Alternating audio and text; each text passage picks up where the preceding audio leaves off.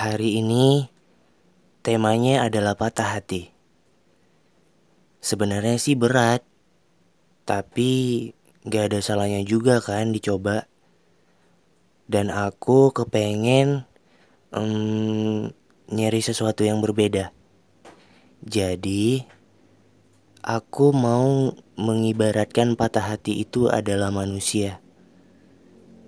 Jadi bisa diajak ngobrol, uh, bisa diberikan pertanyaan, sebab kita suka sekali mendebak bagaimana caranya patah hati bekerja. So, langsung aja.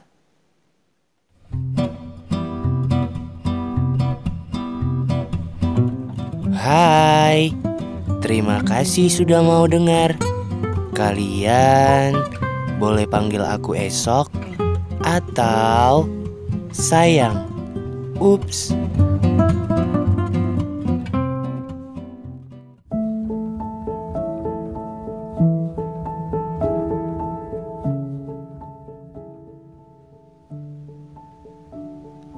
Aku yang hendak melakukan perjalanan menuju suatu tempat.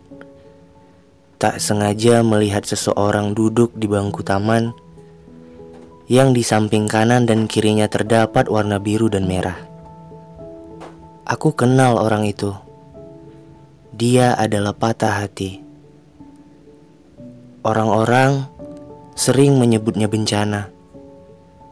Aku nggak tahu kenapa ia selalu menjadi alasan orang-orang untuk menangis. Tak banyak berpikir, aku melangkahkan kaki ke arahnya. Kenapa kamu sendirian?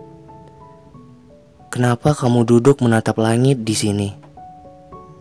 Tanya aku yang baru sampai dan langsung duduk di sebelahnya. Enggak, Aku baru aja dari rumah cewek. Beberapa jam yang lalu, dia putus sama pasangannya. Aku ke sana. Terus aku disalahkan. Jelasnya. Disalahkan? Tanyaku yang kemudian bingung. Ia mengangguk. Kata cewek itu, aku adalah penyebab semua kesedihannya. Dia juga bilang, seandainya aja aku nggak ada, mungkin dia masih terus berteman baik sama bahagia. Dan mungkin dia nggak akan putus sama pasangannya. Tapi kan, bukan karena kamu juga dia putus sama pasangannya. Aku menatapnya. Jelas sekali terlihat Raut wajah patah hati tampak murung. Tak semangat. Ya tetap aja Dia dan semua yang pada akhirnya merasa sedih Selalu menyalahkan aku sebagai cikal bakal kesedihan mereka Selalu menganggap aku buruk Dan gak pernah mau mikirin perasaanku Aku tertawa kecil Perasaan? Kamu punya perasaan? Dia menatapku. Kamu pikir aku ini apa? Aku juga pengen bahagia sama kayak yang lain. Jelasnya. Aku yang kemudian kembali tertawa karena mendengar itu, juga merasa bingung dan bertanya-tanya di dalam hati. Bagaimana penjelasan tentang patah hati yang ingin bahagia? Tapi itu lumrah sih. Siapa pun orangnya pasti menginginkan bahagia. Tapi aku tidak melanjutkan pertanyaan-pertanyaan itu karena patah hati tampak beranjak dari bangku taman. Hei, kamu mau pergi?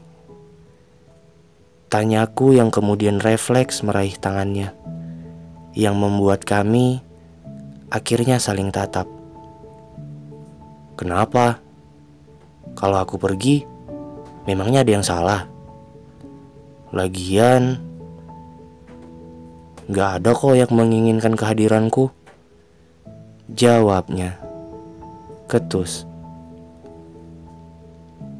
Tapi kan, mereka kan bisa belajar banyak dari kamu. Ya, belajar tentang merelakan, uh, tentang terbiasa memaafkan, atau arti dari cinta sejati. Ucapku. Percuma, bahkan langit dan bumi saja tidak menginginkan aku. Dan kamu, kamu seharusnya gak deket-deket sama aku. Nanti kamu jadi sedih dan gak bisa deket lagi sama bahagia.